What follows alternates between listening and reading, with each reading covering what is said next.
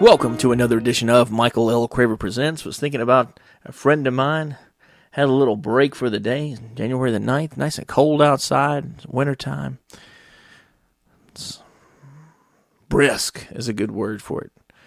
But uh, that's not the B word. That's not the five-letter B word we were using to describe some individuals. We're just having casual conversations and thinking of people just dropping the ball. You know. Not maximizing potential. If it's folks who perhaps you're born with it, we all are differently.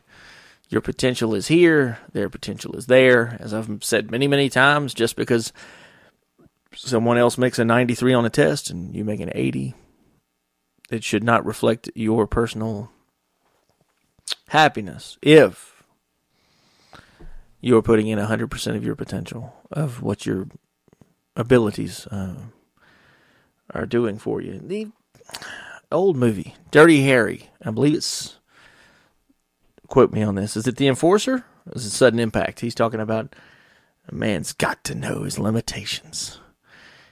Well, it's, it's an interesting thought, and I think about the environment around you. Uh, are those part of your limitations? And they might be, right? We can only move so fast, evolution, vaccines, things that are going on in the world. I don't talk very much about politics. What would, who'd you vote for? What are you doing? What are you... It's a system that revolves with and without you. So, yes, you can partake in it, but you play a... If you're doing it on that mathematical scale, the kind of impact that you can actually have on the totality of the system. Not worth the effort. Not worth the effort. But what about the... What about what? Taxes have not changed that much in my lifetime. Like, if you're... Freedom of speech has not changed very, you know. Well, they're banning the the president on Twitter. That's not, it's a private company. That's not free speech. He can still say whatever he wants to say in any way he wants to say it, as long as he's not, you know, violating a general statute. It's pretty simple stuff. They refused him service. Oh, like any restaurant can do, any convenience store, gas station, up and down the line, right? They make us wear masks. Don't they require you to wear shirts or shoes or flip-flops or pants or whatever, right? Well, okay. I don't understand. You can't show them your nipples, but you're upset that they're going to have some sort of medical precautionary changes to the dress attire. Like, it, there's, there's no medical basis for you to have to wear a shirt. Uh, it's hygienic. Well, if you're going to make that basis uh, of, of an argument, and then how are you going to argue against the mask, right? I've set you into, uh, what are these on my shoulders? Into a trap, or traps, as as some of you know out there. And I just, I have so much fun doing wordplay with people that I think to get the most, um, I don't deal with prostitution, so I don't use the term bang for your buck, but... Um, Reminds me of this old Red Fox. He was talking about uh, T V preachers being pimps. And the people in the audience were, ooh. He says, he's taking off women, ain't he? I'm sorry. My, my speech is... my mind's moving faster than my mouth. Maybe you can relate. Anyway, uh, he said, uh, his preachers are pimps. He said, these guys are taking... They're taking money off of women, aren't they? Yeah. Not working, are they? No. That's a pimp. He said. And I, I just love the Red Fox attitude. He says, I used to be a pimp. Now I'm a trick. He's performing for money. He's, he's a comedian. It's I, I've always loved the the word, the term, the process of vulnerability. It's part of trust. It's part of everything in the world, right? You're vulnerable. Yeah, you could take your time and throw it into the political system, think you're going to make a difference, stand, march, hold up a thing, right? What if they riot? What if they shoot tear gas? What if it's cold outside and you catch the flu? I mean, you know, you get, yes, there's been people that protest run over by cars. There's probably also people who get caught out in the rain and it's harder on their laundry, or they don't want to have to get in their leather seats in their car on the way home. I mean, there's, there's a lot of inconveniences in life, or things that are going to cause this direction to happen. And it's inconvenient for you. Okay. I'm sure you're inconvenient for them. That's why you're protesting. You're protesting something, right? Now, you could march for something. That's when something's not in place. A protest would be against something that already exists. We'll differentiate the two. They're marching for civil rights, but they're protesting an existing policy. And I I just think back to, you know, the the old adages of, you know, where is your effort best suited? You know, are you going to make a dent in government? Eh, probably not, you know.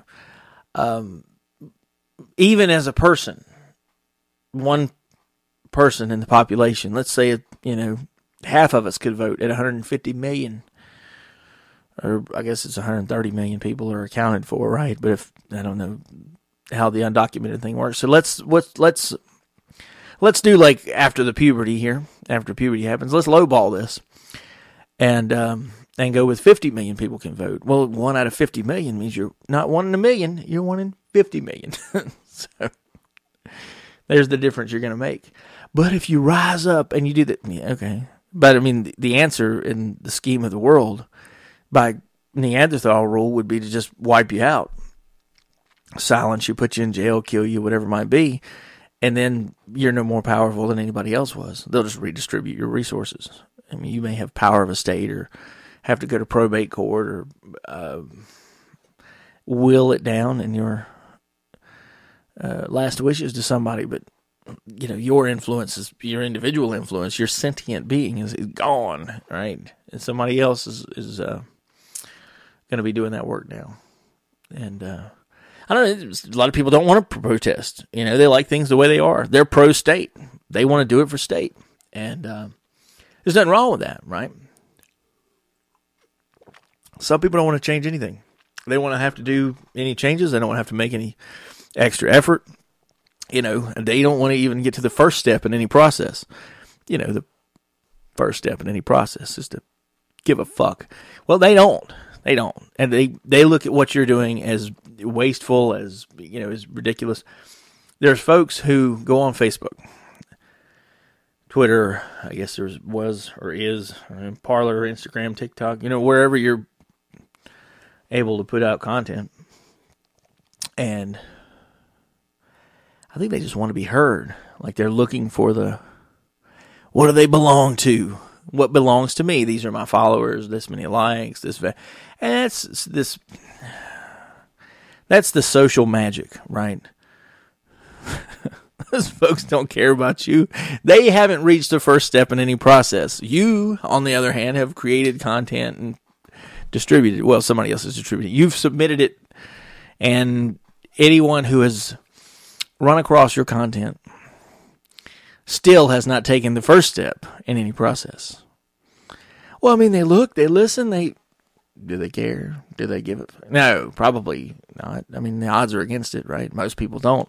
Like, you know, we always thought that when you're a restaurateur or, you know, you're one of the people who's in restaurants with me, that if ten percent of people use the coupon, we've been successful. So that's your, your marketing budget. You dump a bunch of money into it. You know, those of you who go out there and you watch N B C, you watch Hulu, however you might consume Shark Tank, they talk a lot about the customer acquisition costs of different products and, you know, what's your customer acquisition cost? Uh, you know, and some people have high numbers, low numbers, no numbers. And you have to care about these things. I mean, right? You have to give a damn. And there's people who don't. They're doing it for, you know, love of the game. They're going to, you know, repair cars on the side. They're never going to put up a billboard or tell anybody or be in the yellow pages. They go to the state and they register their business and they turn in their taxes and they do it the way you're supposed to. They choose not to. Uh, I wanted to use a fancy word like proselytize, but really that I think is consolidated down, or it's got the connotation of religion to it. So maybe that is their religion. I, I love, I worship working on cars. Okay, well, then you might be proselytizing to tell people about how your your love of cars, you worship the V eight, whatever it might be. Uh, well, you could work in a grocery store and be stockers and uh, the uh, juice aisle and be worshiping V eight. Well, anyway, it's one of those things that, you know, you take a passionate thing to you, and it's hard to make other people care about your your cause. you know, you want to be part of the cause? I mean, man, there are only, maybe there's only four spots in the cause. Maybe you don't fit in. Maybe you're too like-minded. You know, maybe people in the cause want to be very different from each other. Maybe one wants to have physical fitness, one wants to have intelligence, and one wants to be a creator, another one wants to be a dreamer. You know, some people just want to be a good little soldier and follow orders. I mean, it could be a lot of different things, right? And even all of those things could be intertwined in the different people in your group. Lots of different people have different combinations, right? You look through a cookbook, there may be five or six recipes that, much like when you're playing Wheel of Fortune, you want to guess a, an R, a T, an S, an N. And, you know, the most prominent letters are going to be part of most words. That's why they're the most prominent letters. It's math and science, okay? And if you want your cause to be something that people care about, obviously you've got to relate to them. And they talk a lot when you're in communications classes, and one of these modern things is this mirroring people, right? They have, they're speaking like this, so you're speaking like this. And it doesn't have to be Mickey Mouse. It could be anybody. You can talk to them on their level. They talk about getting down on children's height, uh, I'm sorry, on their level, and looking them in the eye, or having the same height, or having the same, you know, matching emotion to your voice, right? And that can be considered, you know, now we've got all these books. It's the five languages you love, your love language, and you're just communicating. That's your form of communication. You want to be on their level. You can name it what you want. You can name your club whatever you want. Call your church whatever you want. A lot of it's got the same concept, just got a different name, right? Well, it's different qualities. Well, they are, I mean, it's a genre, right? Is a horror, a slasher, a thriller, you know, all of these movies that are considered to be scary movies are just they're scary movies. They're horror movies. They're not going to win Best Picture for drama. Why? They're not dramas, right? I mean, it's very dramatic. No, it's got to fit the criteria. And so when you're talking to a child and you want to get into a zone that they can understand, you want to have this connection with them, speak on their level. I mean, yes, it'd be helpful to know things they can relate to and say, here, I'm going to talk about, my son's big and now into Call of Duty Cold War. And, um, you know, my daughter's all over Xbox and anime and, and so forth. My youngest son is, he's, he's Mister Card Games, uh, Xbox and Roblox. And he's got his, his home menu that he eats from. And, and they're each their own individual, right? They've got a bonding name, household, family tree. They have characteristics that overlap with one another. They're very much alike, but they're very different. You know, you need something to set you apart. All right, well, you have a unique social security number, license plate, driver's license number. You know, D N A sequence is relatively unique. It's kind of funny because it's relative to other people, and there's a play on words there. But anyway, when you are going through and trying to figure out how you relate to other people and broadcast your message, or, or grasp, you know, who's going to latch on to you and who's your core going to be, it's not the most difficult thing in the world to sit back and wait for those people to come out of the woodwork. I mean, it's in the scheme of things, um, I just, you know, I can't see to myself that it would be hard to recognize that, hey, this person latches onto you and they're going to hold it in. And to do that, you're going to see it right away. Here's, you know what I like about you? And they want to tell you. And they want to tell you why they're passionate about what they like about you, what they care about, what they give a f- about.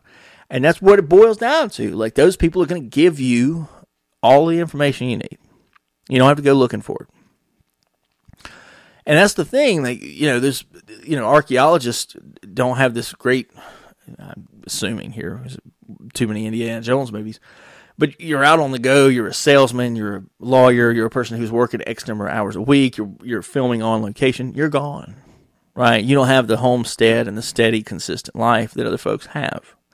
Your ability to relate to people, to play a character, to do other things is going to be out there in a way that other people don't understand, because you don't have the same sense of identity. You're constantly on the go, and you're pulled in so many directions. Your core will be stretched out. Your concentration will be stretched out. Your ability to do any one thing as a specialty would be much more difficult. I know a little about a lot, right? Or you know a lot about a little. But I mean, there's, if you're, I got a dollar and you got five places to spend it, your average would be twenty cents, right? Mm-mm, I'm taking my whole dollar to this one store. That's fine. That's where you go. And the other stores get nothing. And you could divide that math up in any number of ways to meet your individual needs. But when you are creating yourself from the inside out, who am I? How do I feel about myself? How do I relate to people? All of that. It's this very humbling sort of experience that most people never get to the bottom of. Maybe later in life, but they're trying to figure out who they are. They have that midlife crisis. You know, there's, oh man, I've been working so hard. I haven't spent time here. I really wanted to get this done. Well, they, in their mind, they've, they've drummed it up, right? They've just haven't been able to follow through on each thing and check it off the list. They haven't been able to really absorb or have the full experience that they were seeking. So they have things that they've started the process about. They've just not been able to complete it. So figure out maybe where you are on your checklist. And think about whether you are a person who's going to be looking up and down the road and thinking to myself, okay, have I been here before? How far away from home am I willing to go? Am I a person who's going to be lost, right? You get too far from home. Some people never make it back. They move away, get to the city. They're going to be, oh, I'm going to go out and conquer the world. I mean, they're going to, you know, in the end, they want to retire at the beach. Great. No problem with that. But if you're just hoping to be able to get out of your comfort zone, this comfort zone of naivety, of not trying, of, oh, they'll let the government do it for me. Other people sort of, they think they're woke. They're woken up. They've woken up. They've, they're looking around and they're like, you know what? I know who I am and I know where I'm going. And I'm going to go down there and I'm going to pick up a sign and I'm going to protest and I'm going to kick some ass. Okay, well, go do it. But at the end of the day, like those people um, could be jumping into a cause that is going to get results. They may be jumping into a cause that never gets off the ground. They may be, you know, dead issue. Could be something that's not popular enough in a democracy. Might be something that they found out is rather unscrupulous. It's illegal. It's uh, a multi-level marketing scheme, perhaps, right? Because you could, you don't have to join a protest or a march, or you could be part of an organization, part of a church, part of so many facets of things that turn out to be, and you pick the word, shady, corrupt, you know, illegitimate, whatever it is. And uh, just, I think that when we are vulnerable, as I mentioned before, we can fall into those things. We take the chances on those things. But in that list of possibilities, just like in that possibility of you and one in fifty million, you and one in three hundred thirty million. Yes, you can identify by these unique things. But if you really want to stand out, if you're taking that math and science approach, you want to measure above those people because you want to get the ninety-three and then point out their eighty and say, hey, this is this is a capitalist society. You ought to earn it. And I'm better than you. And my vote counts more than your. No, it doesn't. Your vote counts just once and theirs counts just once. If you're talking about the accumulation of resources or wealth or whatever, you've done that, you've worked hard, you don't want them to redistribute your wealth. Okay? But have you accumulated wealth or resources or anything else, and now you're that guy sitting on the couch who's just got resources, who's got a pantry, who's got a bunker, who's got things that have an expiration date, like yourself, right? There's an expiration date. Time doesn't go backwards. All those things go into waste. Should you be using those gifts to enhance the area around you, to be charitable to less fortunate people?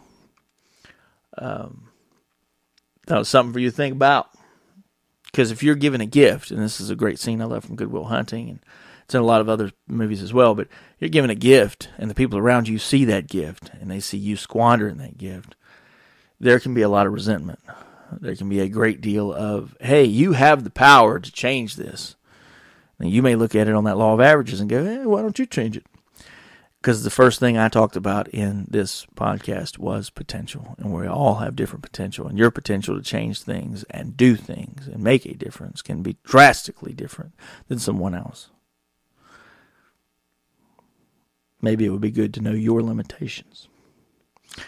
Got to get back to work. I appreciate you guys listening to me. And I hope you're having a warm and a safe new year. I'm going to follow up on this. Maybe even tonight.